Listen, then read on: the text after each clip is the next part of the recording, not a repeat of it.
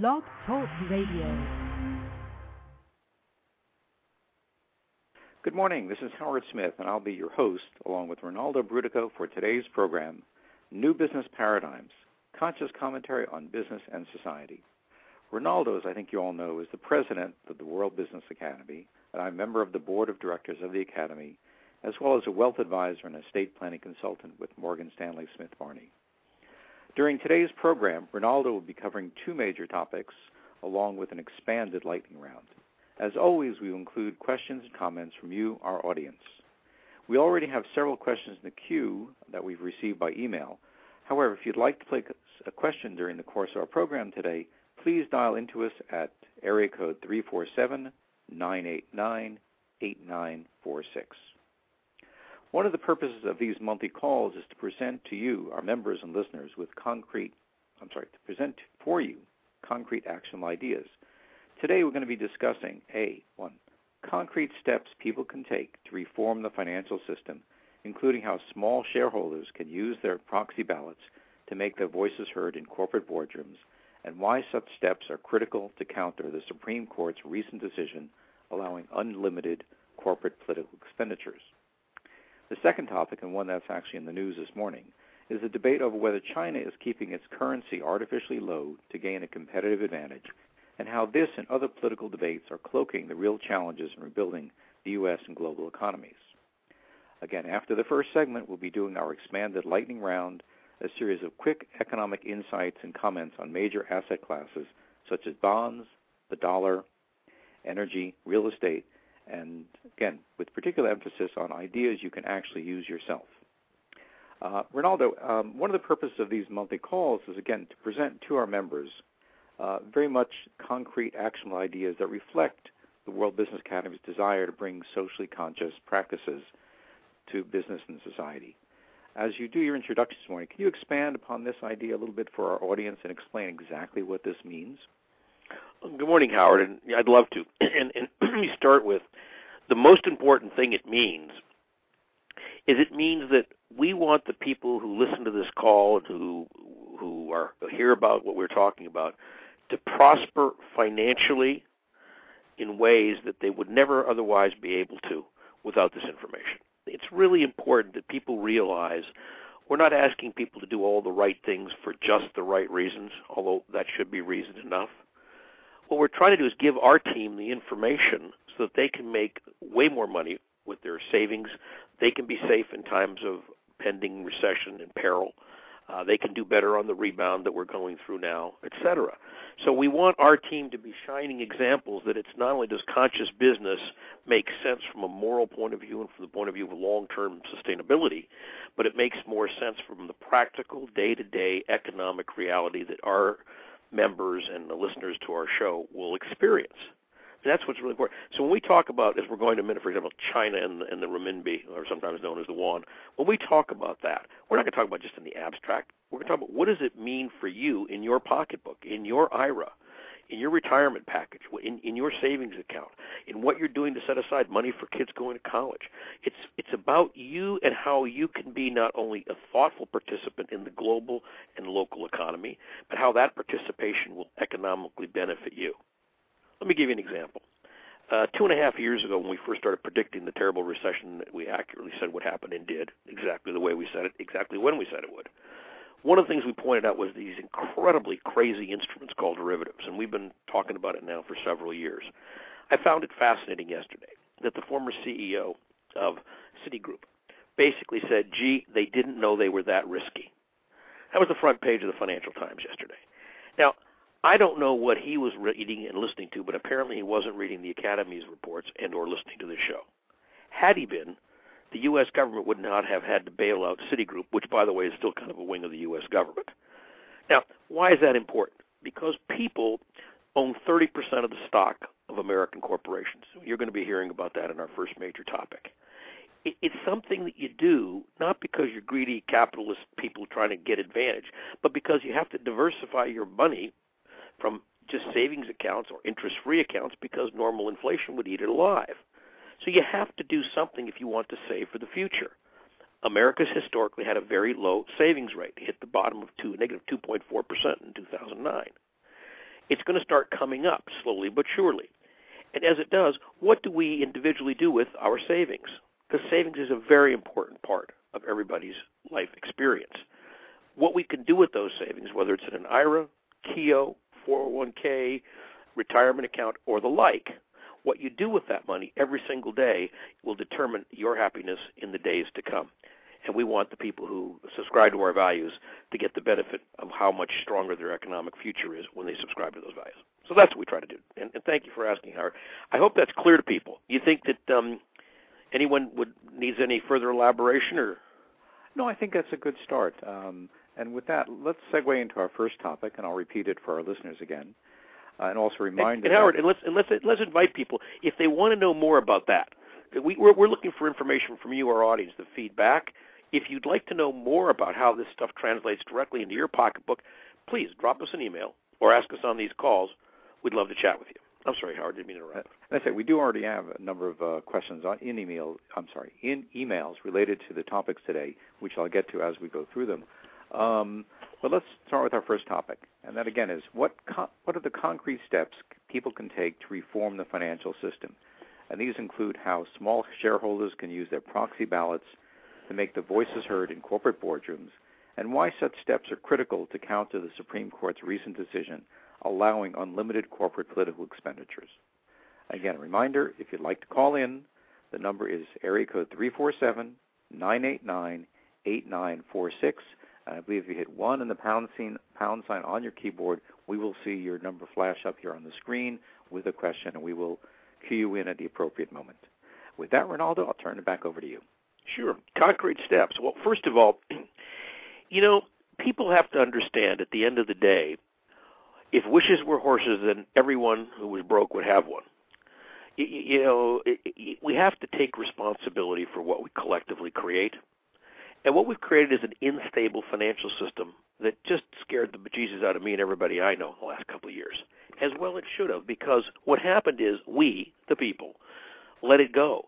We thought that smarter, more sophisticated financial aristocrats could do a better job of running our financial future than we could. And we could go to sleep or we could take care of our hobbies and not worry about what those big guys were doing on the top floor in the penthouse suite.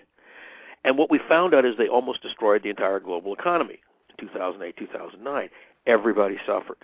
People are out of jobs. People lost 40% up to 40% of their home equity values. Uh, people struggle. Uh, uh, kids, uh, kids are getting forced out of college because the t- the fees are going up astronomically. Um, we we know what it looks like when we step back from the healthcare uh, uh, field and stop regulating it. And people like uh, Anthem Blue Cross were talking about a 39% increase again this year in California, just to pick one state. So we say, hey, we got to have healthcare reform. We the people have to like get. If we leave it to the lobbyists, we're, we're going to leave 35 million people are going to be uninsured, and there's going to be 10,000 unnecessary deaths every year in our country, et cetera, et cetera, et cetera. And people who are been been insured all their lives are going to lose their insurance because they get sick, and that's just when they need it, of course. And at that point, they're bankrupt. Uh, so so people stepped up to the breach. You have to do the same thing with the ultimate tool in society today, and that is who votes stock.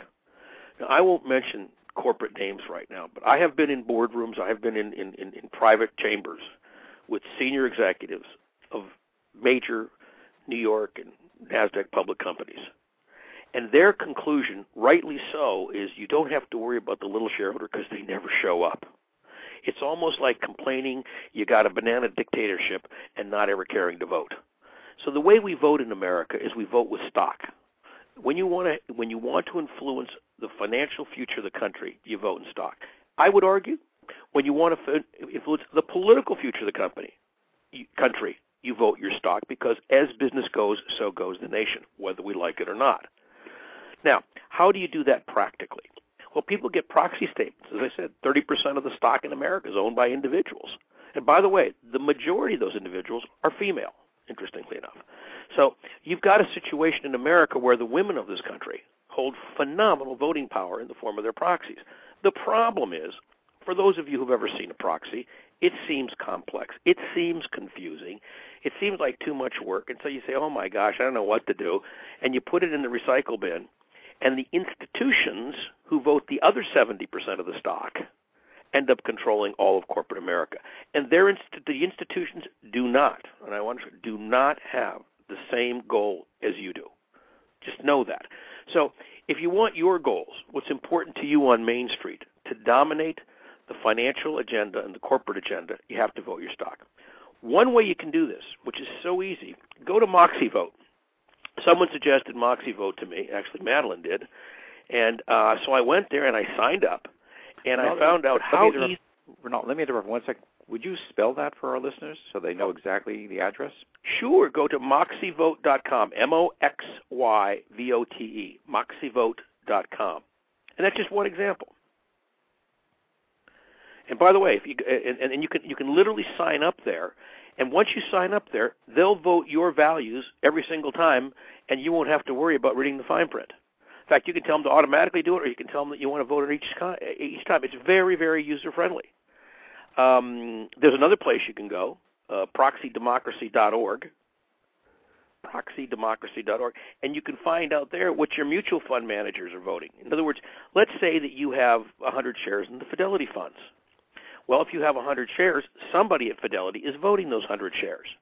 If you like the way they're voting, great, no problem. Most people don't have a clue how they're voting. Let me give you an example. In California, they have a thing called CalPERS. Now, CalPERS is the one of the largest institutions in the world because it controls the retirement fund for California state employees. CalPERS is known for aggressive shareholder democracy. It, it cares what goes on in corporations, and even CalPERS, frankly, is not going to vote exactly the way you would.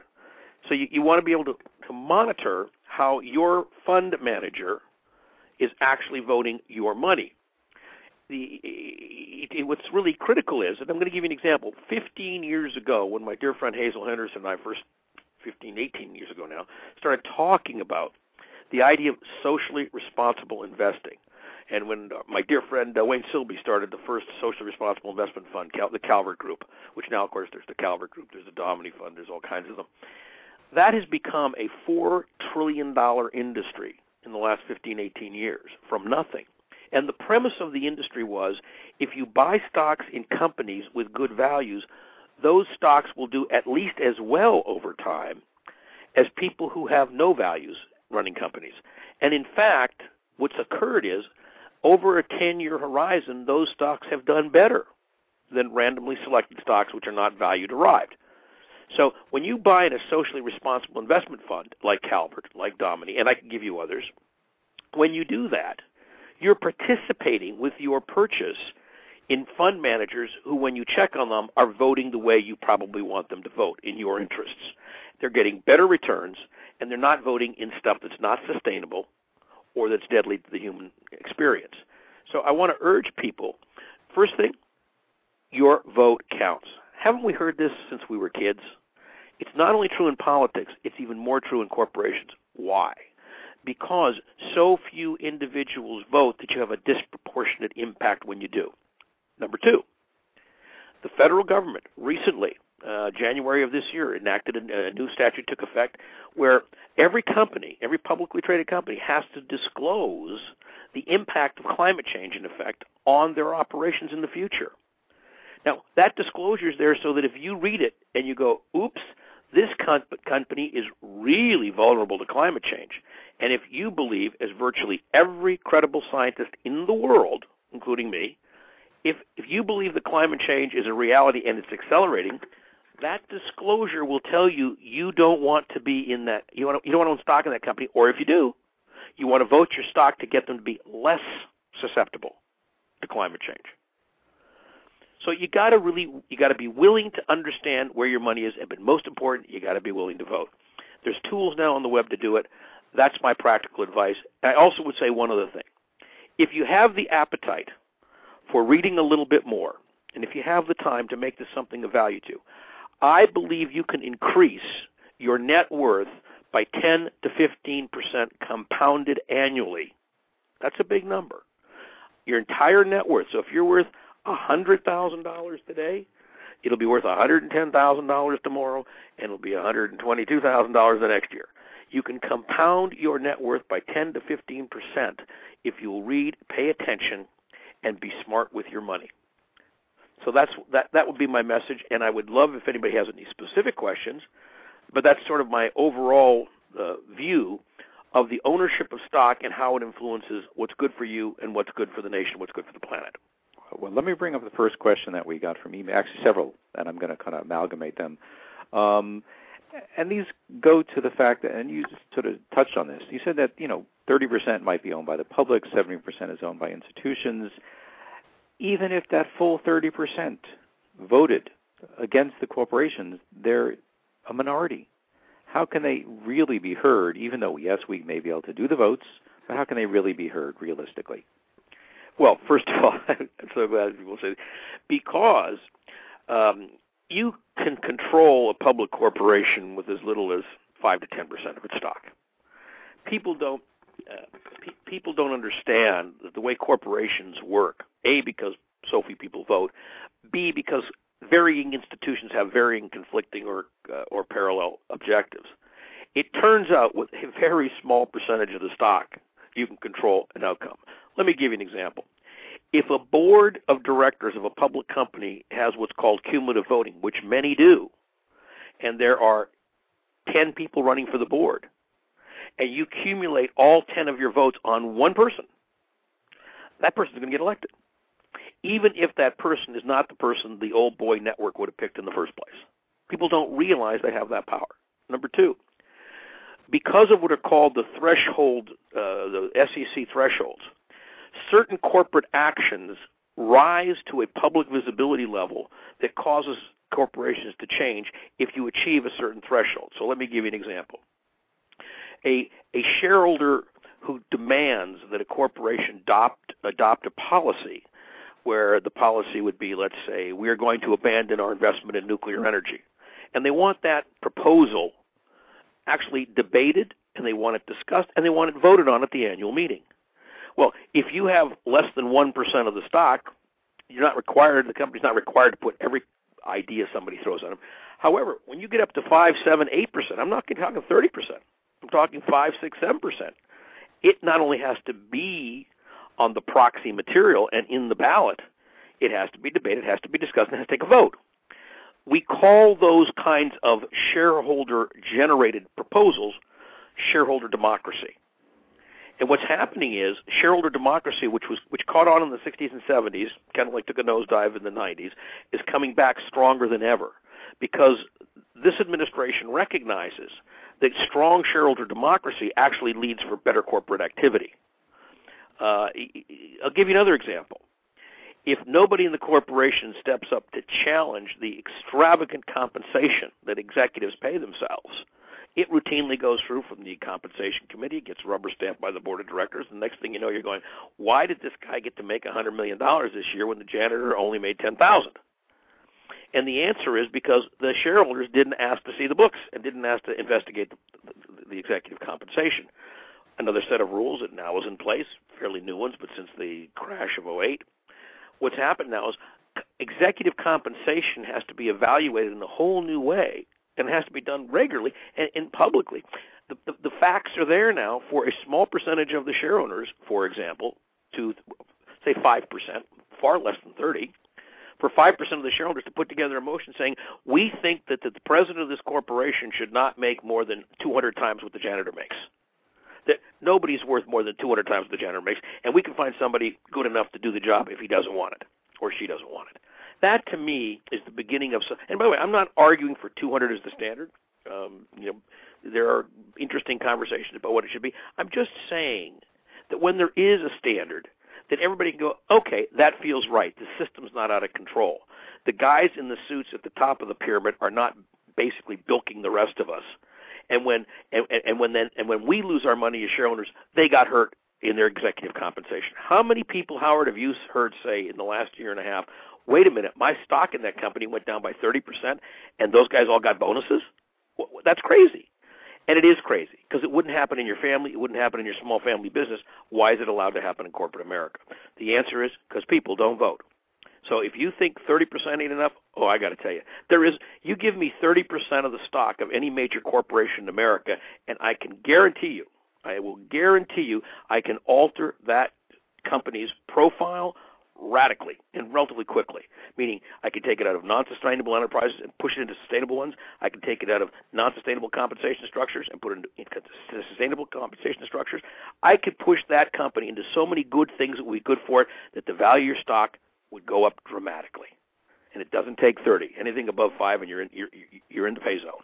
Right. We have another sort of devil's advocate question that came in on that very point and it, it, notes that a good portion of the public shares, of the public owners, are in fact the public shares of large shareholders uh, who are, in essence, the corporation, um, the people who control an Exxon and so forth.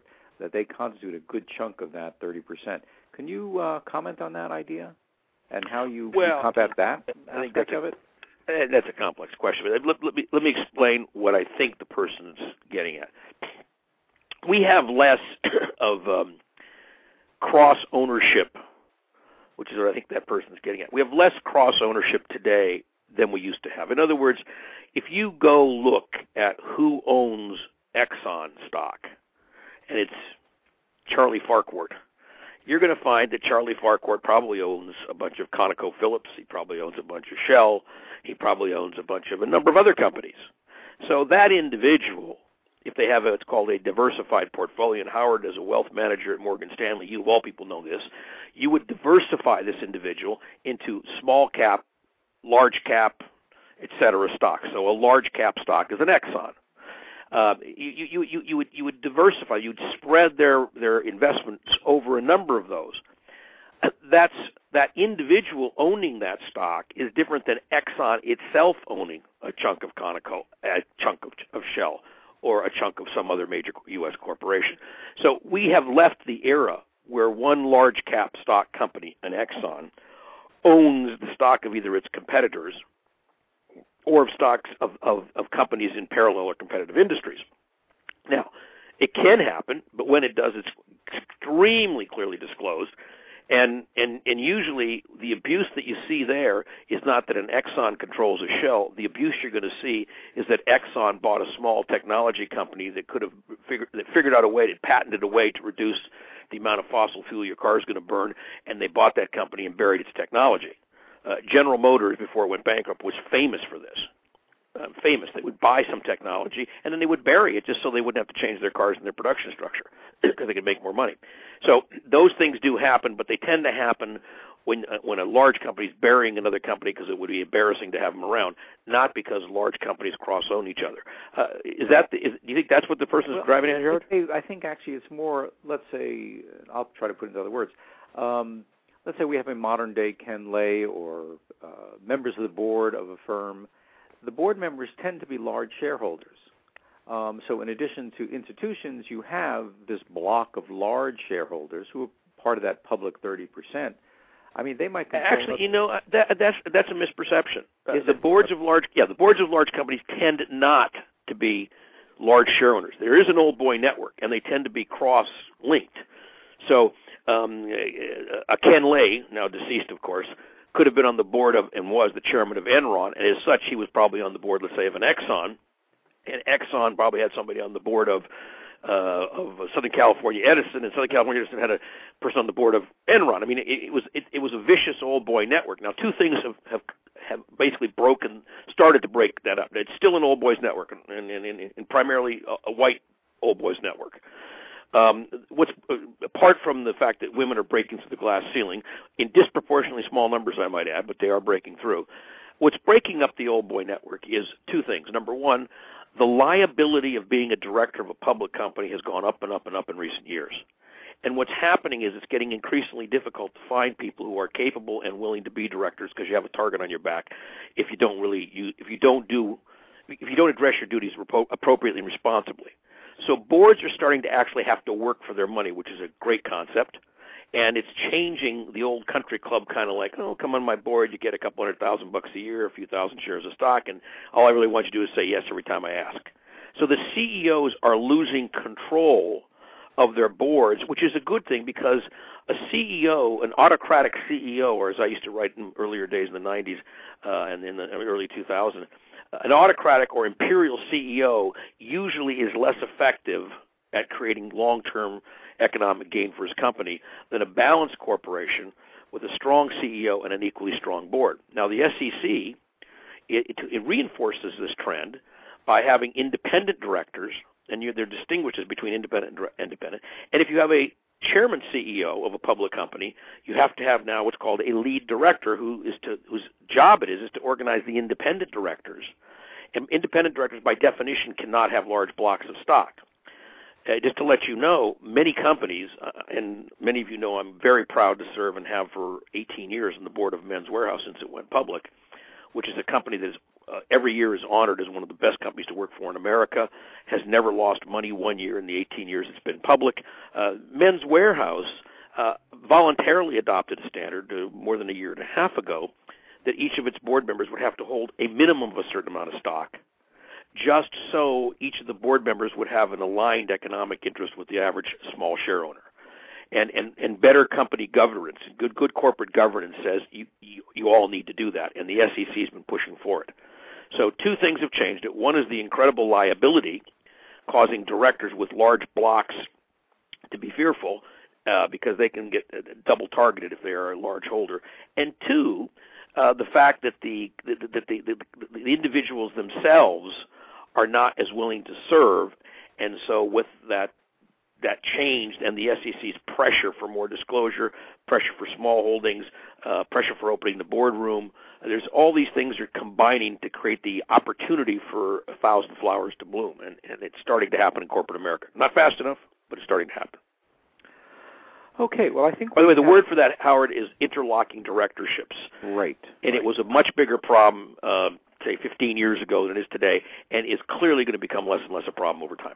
Okay. Any last comments on that, Rinaldo, before we move on to our lightning round? No, I think I, with this, I'd love, you know, I, I think that because the stock market's going to continue to do well in the next few years, meaning um, people are going to be invested in stock. They own 30% now. I'd love it if people realize that they could invest in stocks they like and believe in and make more money than taking and throwing darts at places like Fidelity Fund, and not to pick on them, or T. Rowe Price or the others and they can make more money candidly if they got someone like you helping them, Howard, or they got someone like Progressive Asset Management, our friend Stuart Valentine. They, they can make more money and do the right thing by by being an active shareholder and voting their stock, caring what happens, and their personal economic future will be dramatically improved. Well, thank you for those comments. Um, all right, let's move on to what we're now calling our expanded lightning round. And again, this is going to be a series of quick, very useful um, and actionable ideas. And we're going to hit most of the major asset classes such as stocks, bonds, the dollar, energy, real estate, and uh, again, the emphasis is going to be on ideas that you can use. Again, if you'd like to place a question, please dial into us at 347 989 8946. Uh, hit 1 on your keypad um, to signal us they want to call. We also invite our listeners to call in and share with us some of their own success stories uh, in terms of these asset classes, and let us know what worked and, also uh, what didn't work. Okay, with that, Rinaldo, let's plunge in with uh, the stock market first. Sure. Um, well, the stock market, as we've been saying for months, would probably go sideways more likely than up or down, and that's pretty much what's happened, Howard. As you've been watching the last, say, three, four months, certainly since we did the econ forecast four months ago, and there's a new one, by the way, folks, coming out, I think next week uh, certainly very soon because we've completed the the work on it. We're just we're in the final edit stage. Um, Rinaldo, well, before before you move on, for some of our new listeners, would you explain exactly what the econ forecast is and how people access it? Oh, sure. It's the most important financial document published in the world. I say with all humility, uh, and and I can say that now with certainty because. Um, I've, I've I've made predictions uh, off of it for years, and and uh, they keep working. Uh, the econ forecast every quarter, the World Business Academy we have a panel called the the Econ Forecast Team, and it's made up of a lot of very interesting, extremely bright people who come together once every three months and they project 12 months into the future from the date of their meeting what's going to happen in the global economy, what's going to happen region by region, so North America versus Asia versus Europe, etc., versus Latin America versus Africa and they look at each of these, they predict that, and they also predict based on individual countries like U.S., Canada, Britain, France, Germany, Japan, China, etc.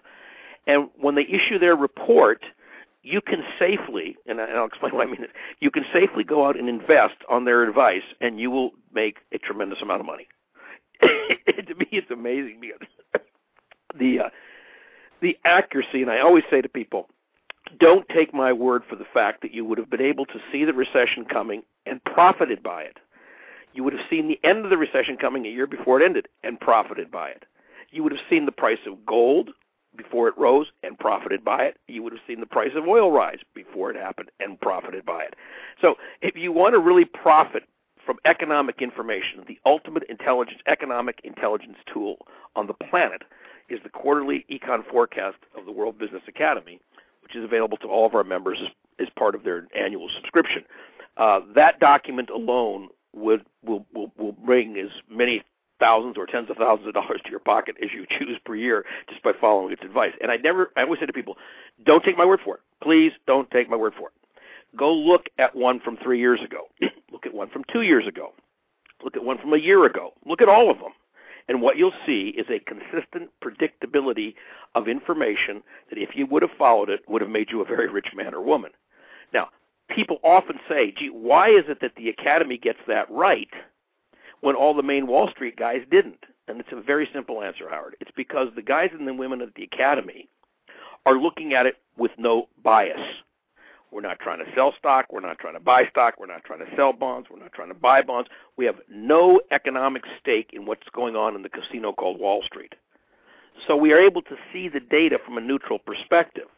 We're not any smarter than those people. It's just that we're not as prejudiced. We're not biased. We're not looking to have our belief system validated.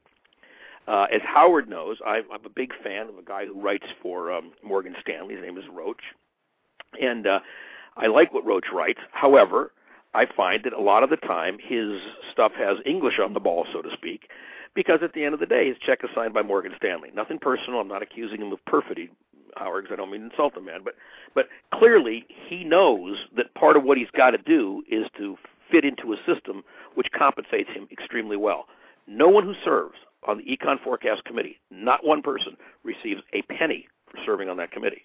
So there's no bias, there's no attempt to say something that would help individual pocketbooks, and that's why it's accurate. So it's it, the service alone uh, is worth belonging to the academy. Uh, I, I can't speak highly enough about it. Is that a complete answer? I think that's a very good, excellent answer. Uh, let me ask you a question. I actually want to throw out a little theory that I've noticed about the markets uh, particularly since the crash in 2008. I'd like to get your feedback on this and your impressions. During the, the, the crash, there were estimates that worldwide, people moving to cash, institutions moving to cash, created a liquidity pool of funds in treasuries, cash, money market, bank accounts, somewhere in the vicinity of 8 to 12 trillion dollars. It's a pretty huge number. Yep. Now, another phenomenon that we I would put that in context for people. Twelve trillion dollars, folks, would put it up around twenty percent of the entire gro- gross domestic product for the entire planet of every man, woman, and child. So twenty percent of everything in the world is what he's saying got stored up in liquid instruments sitting Li- on the sidelines. Right, Li- instruments that were not essentially earning anything. Right. Now we do know for a fact, and and you having worked in the corporate world as a board member, know this that most fund managers for institutions, the people that control those 70% of most shares, they get evaluated, rated, and essentially paid based on their performance every quarter. So we know that fact. We know there's a huge amount of cash. And what seems to be happening, and again, we don't have any hard statistical documentation of this, but we do know that as that money has moved back in, it tends to move back in near the end of the quarter. And the, the theory here is that the institutional money managers are towards the end of the quarter trying to position their portfolios, move some of that money out of cash where it's earning nothing, to try to cherry pick assets in their particular category, whether it's bonds, global stocks, commodities, whatever it is, to try to cherry pick valuable assets that they think will rise in the next few weeks uh, and perhaps position themselves a little bit better versus their peers.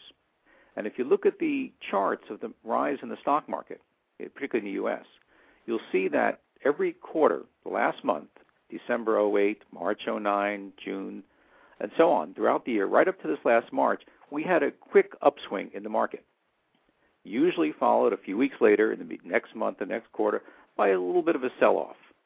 And the phenomenon may be an overlay to all of the other traditional indices that we look at relative to the market, but it's one just based on simple human behavior like how do I make more money as an investment manager?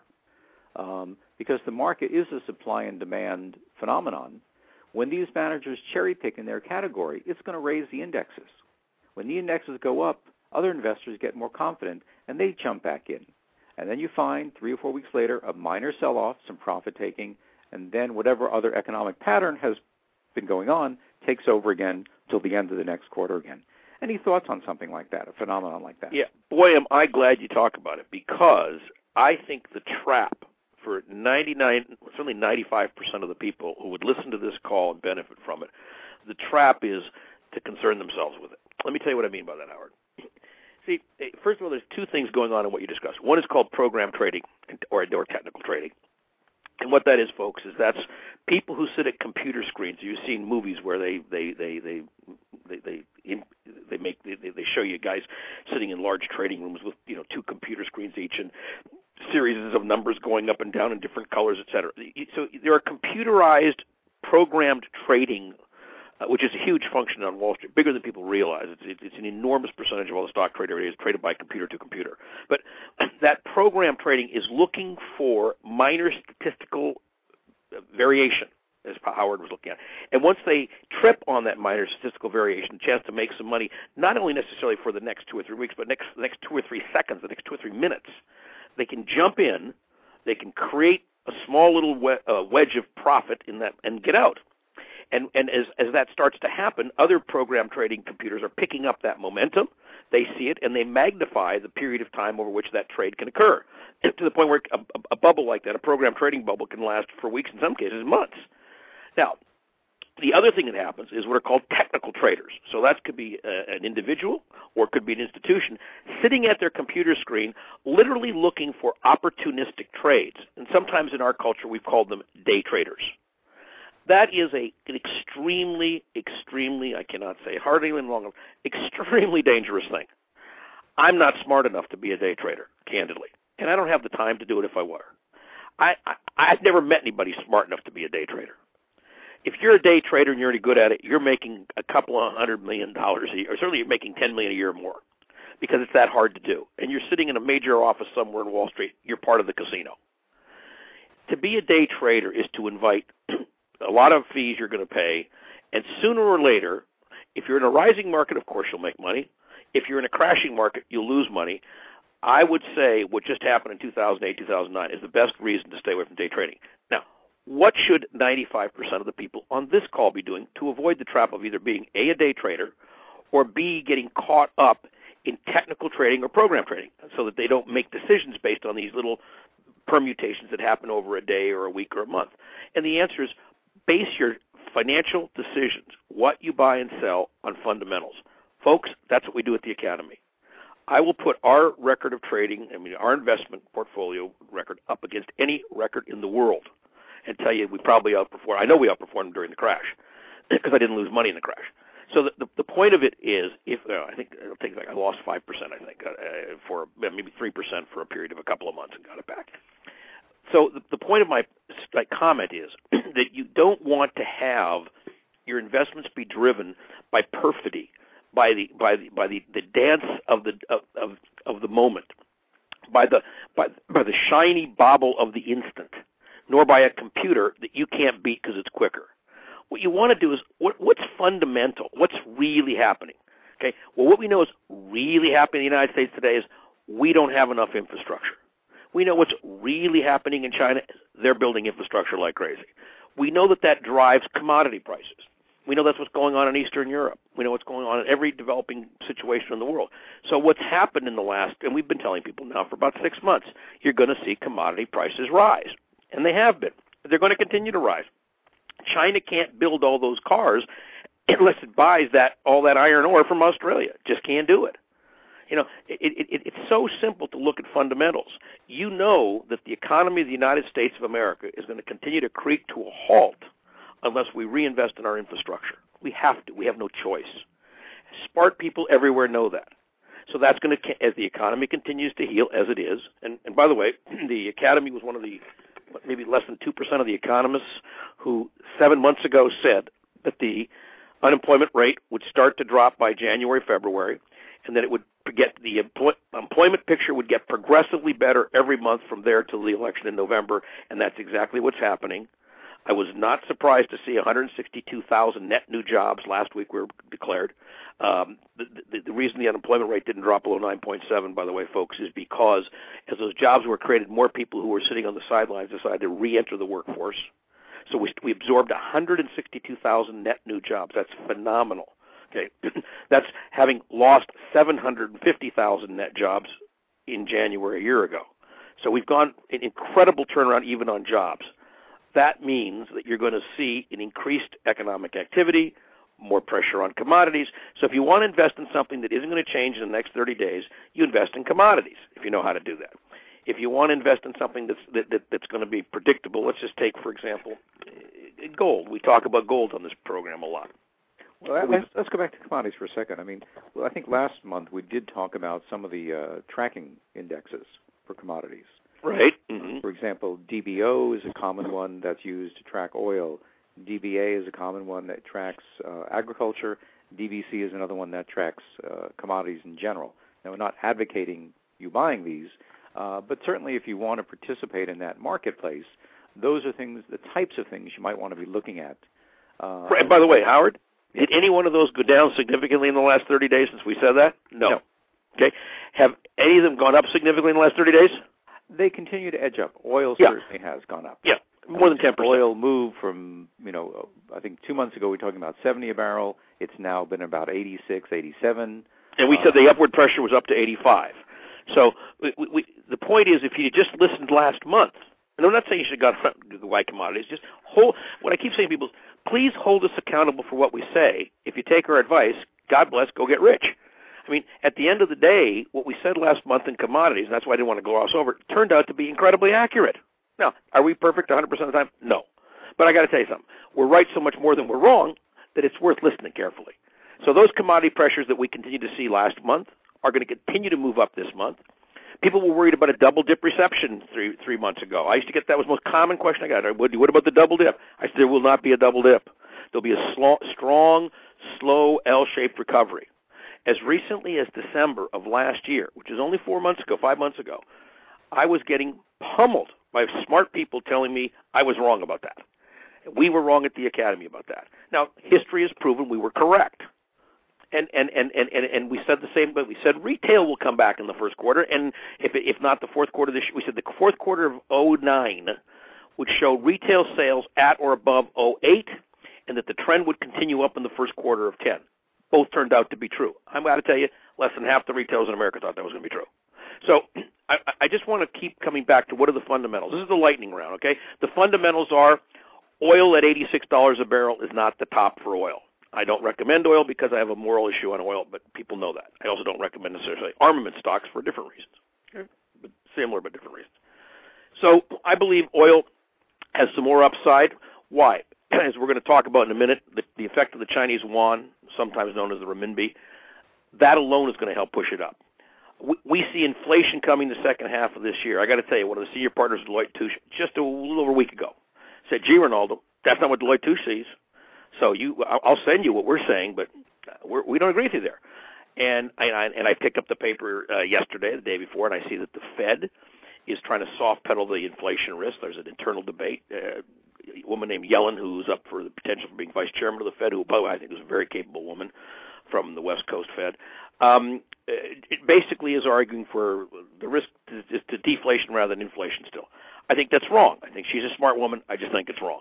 I think you're going to see in the second half of this year, you're going to see the continuing uh, spurrings of inflation, and my guess is that the inflation rate this year will be running at least one, one and a half, maybe even two percent higher than it did last year.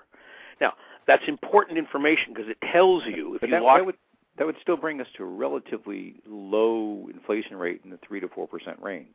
Yeah, but but but, but up from negative inflation. Right, right, right. So so what people need to know is not see what's important here is not is it going to be runaway inflation? No one's arguing for that. What, what, what it's the direction we're going in. See, you, you know, it's it's you don't you don't and this again this is a fundamental. In fundamental investing, you don't have to hit the absolute hop high high high top top top. and you don't hit the bottom, bottom, bottom, bottom, bottom. You look for the direction. You say, gee, it's turned and now it's going up. Okay, here's how I get in. If you try to hit the absolute bottom or you try to hit the absolute top, you probably lose money half the time. In fact, there's an old saying in the market bears make money, meaning people who are aggressive. Bulls make money, meaning people who, are, who, who pull back. And pigs get slaughtered. Meaning, if you try to be piggish and get to the top last dollar on the table before you sell at the high, high, high, you probably miss it and you, it'll catch you coming down the other side. If you try to wait to the very last second to see if it's truly bottomed out before you start to reinvest again in whatever you're looking at, you're probably going to miss it going up the other side. Whereas if you just go at fundamentals, um, we said that we thought there was some pressure on the euro. I haven't talked to Jet Thurman over in Denmark for a while. I, I got to give her a call, I think, because she's often on these calls. We started to see pressure on the euro two months ago because we saw this whole thing with Greece building. Sure enough, the euro's been disassembling. In fact, it's been artificially pushing the dollar up because of the relative strength of the euro to the dollar. The euro is dropping, and the euro, I think, has got tremendous potential weakness. Well, last month we upped our concern a little bit higher. We said, "Yeah, the euro's looking. I certainly wouldn't buy them. If I had them, I'd probably sell them." And it's funny because Howard came into my office just before this call, and he's got a he's got a trip to Europe. I'm giving a speech over there, and in a few months. And I said, you know, Howard, normally I would have bought my euros by now, but uh, I think they're going to drop some more in value. I'm not leaving until September. I think I'm going to wait to buy my euros. They're going to be cheaper in two or three months. Howard looked at me and said, Yep, I think you're right. That's a fundamentals conclusion. That's not based on some programmed trading trick. It's based on the fact that the European Union has a serious problem with Greece, hasn't figured out the way out. There is no plan yet. There's a hope and a prayer. There's a, there's a statement of unification to try and solve the problem, but there's no plan yet. So until there's a plan, there's going to be continuing deterioration, and you're going to see that in the spread that the Greek government has to pay for its bonded indebtedness. And what everybody's hoping, and I think so far they're succeeding, is that that contagion of the, the Greek, you know, Greece is paying seven and a half, its junk bond rate, seven and a half percent on its debt. It's a sovereign nation. What the, what the, in fact, since last week, when they sold billions of dollars worth of bonds, they've lost eight percent in value in one week.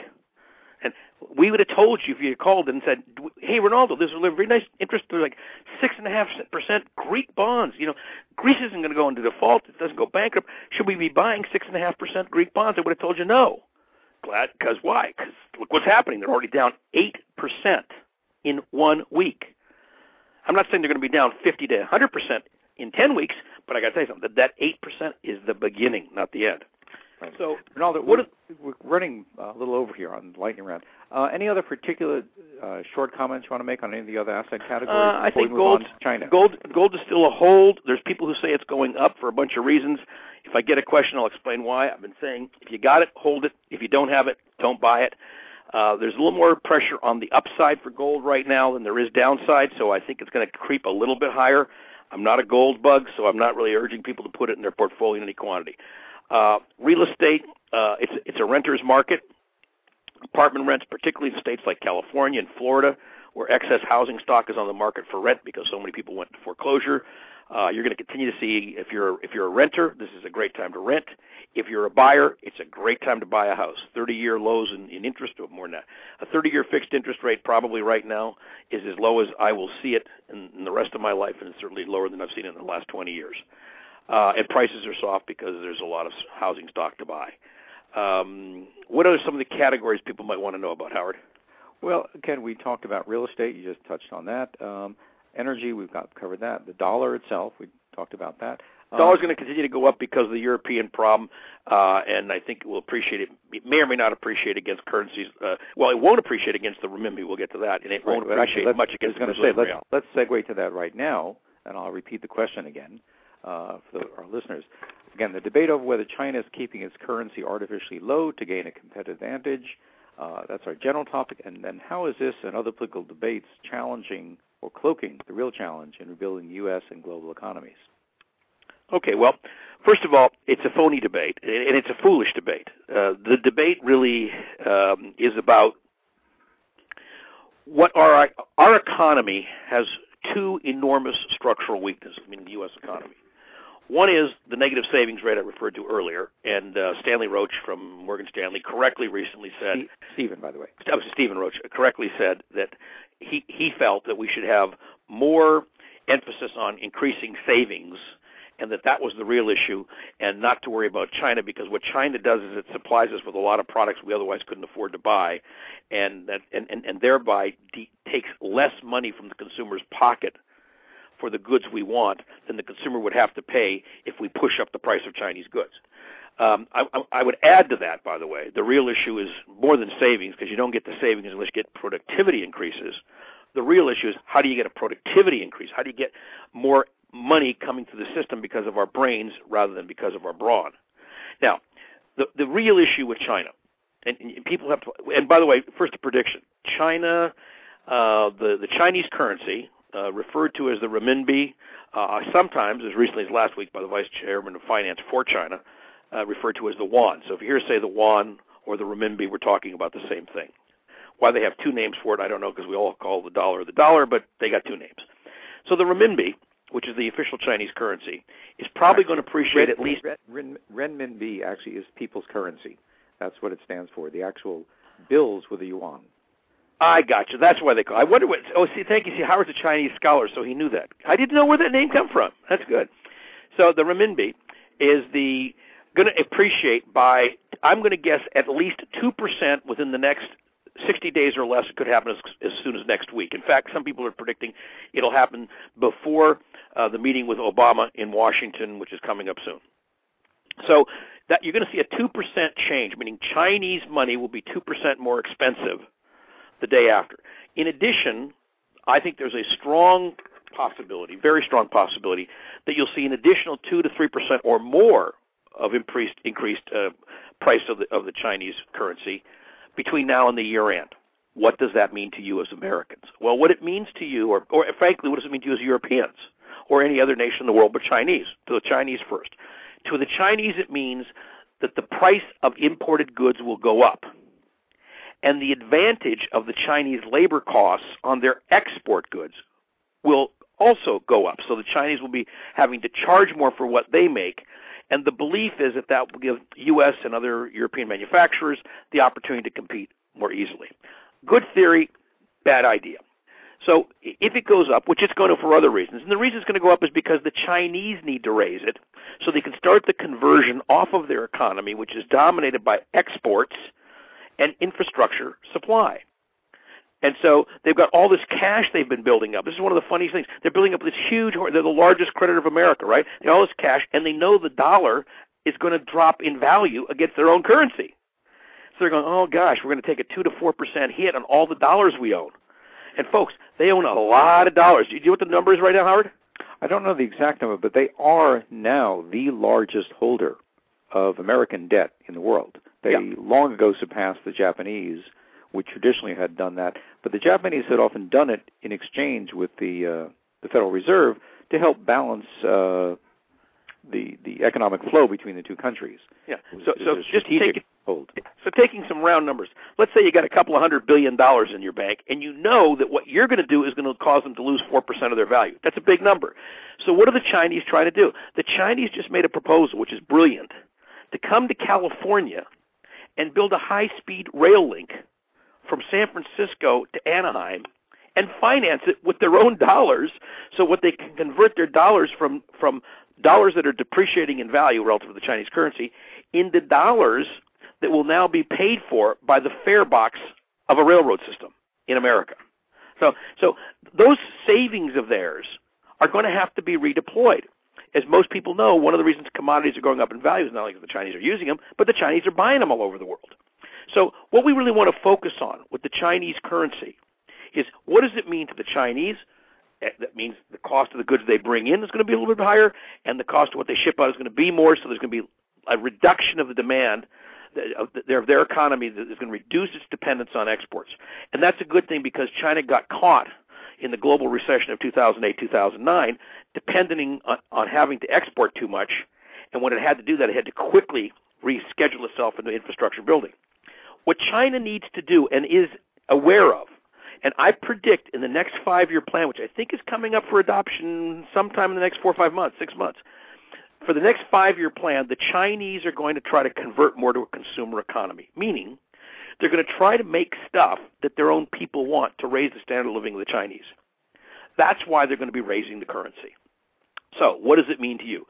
the pressure pushing the U.S. dollar up, which is coming out of Europe because of the insecurity that Europe's got no plan to deal with the Greek, the Greek problem, that pressure will be overcompensated for by the fact that the Chinese dollar goes up.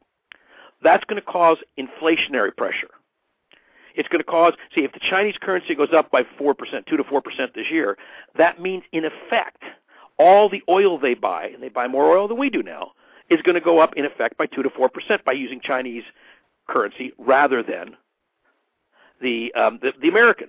So I see long-term pressure on the dollar, which is going to cause the dollar to probably slide once the European Union gets their act together on Greece.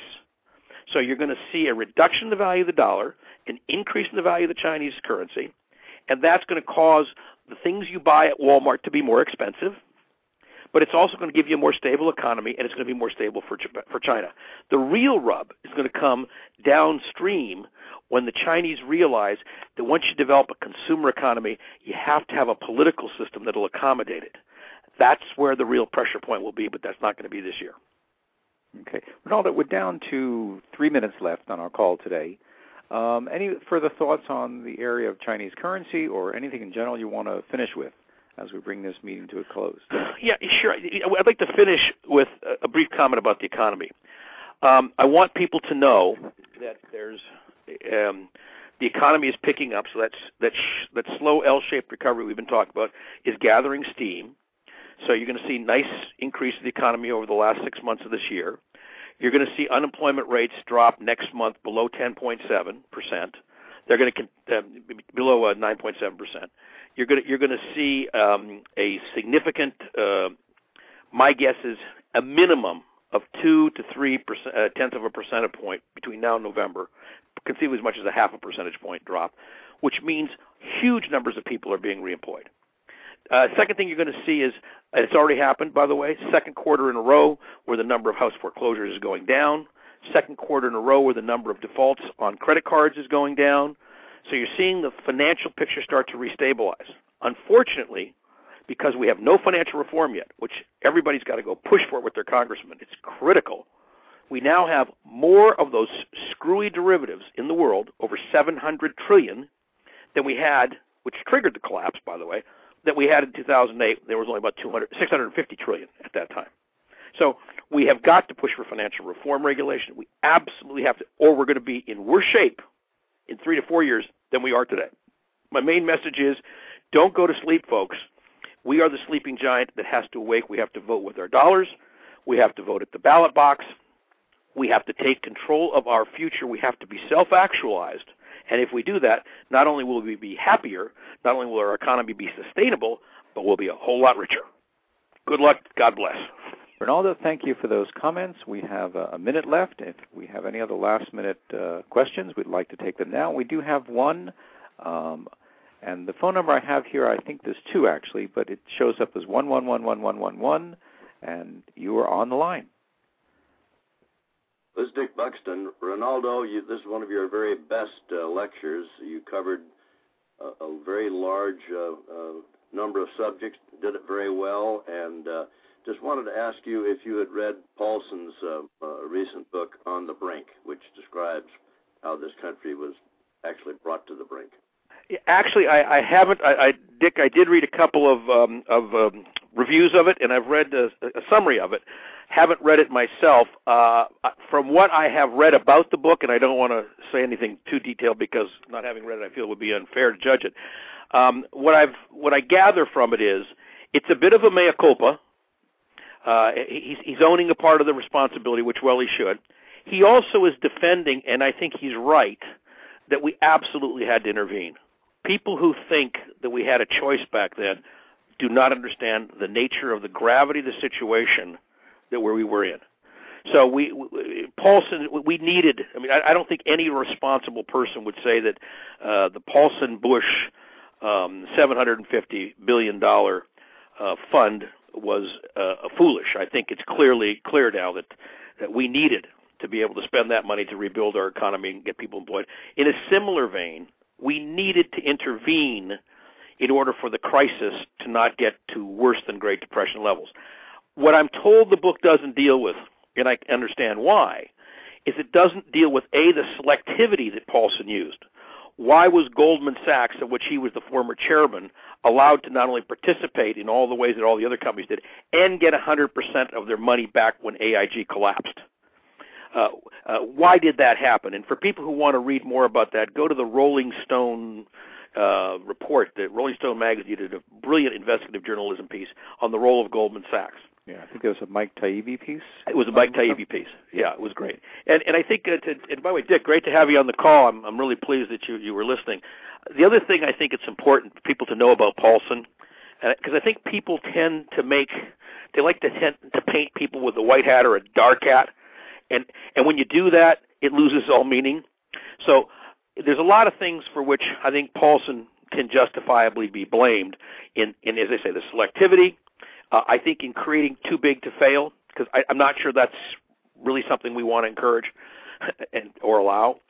But there's a lot of things Paulson did right, and, and and in a crisis like we just came through, I certainly am glad that whatever the combination of choices he made, particularly as the administration was leaving office, gave a platform to Obama that Obama was smart enough to work off of, such that the combination created the prosperity we are enjoying today and will continue to enjoy for the next few years versus the utter chaos.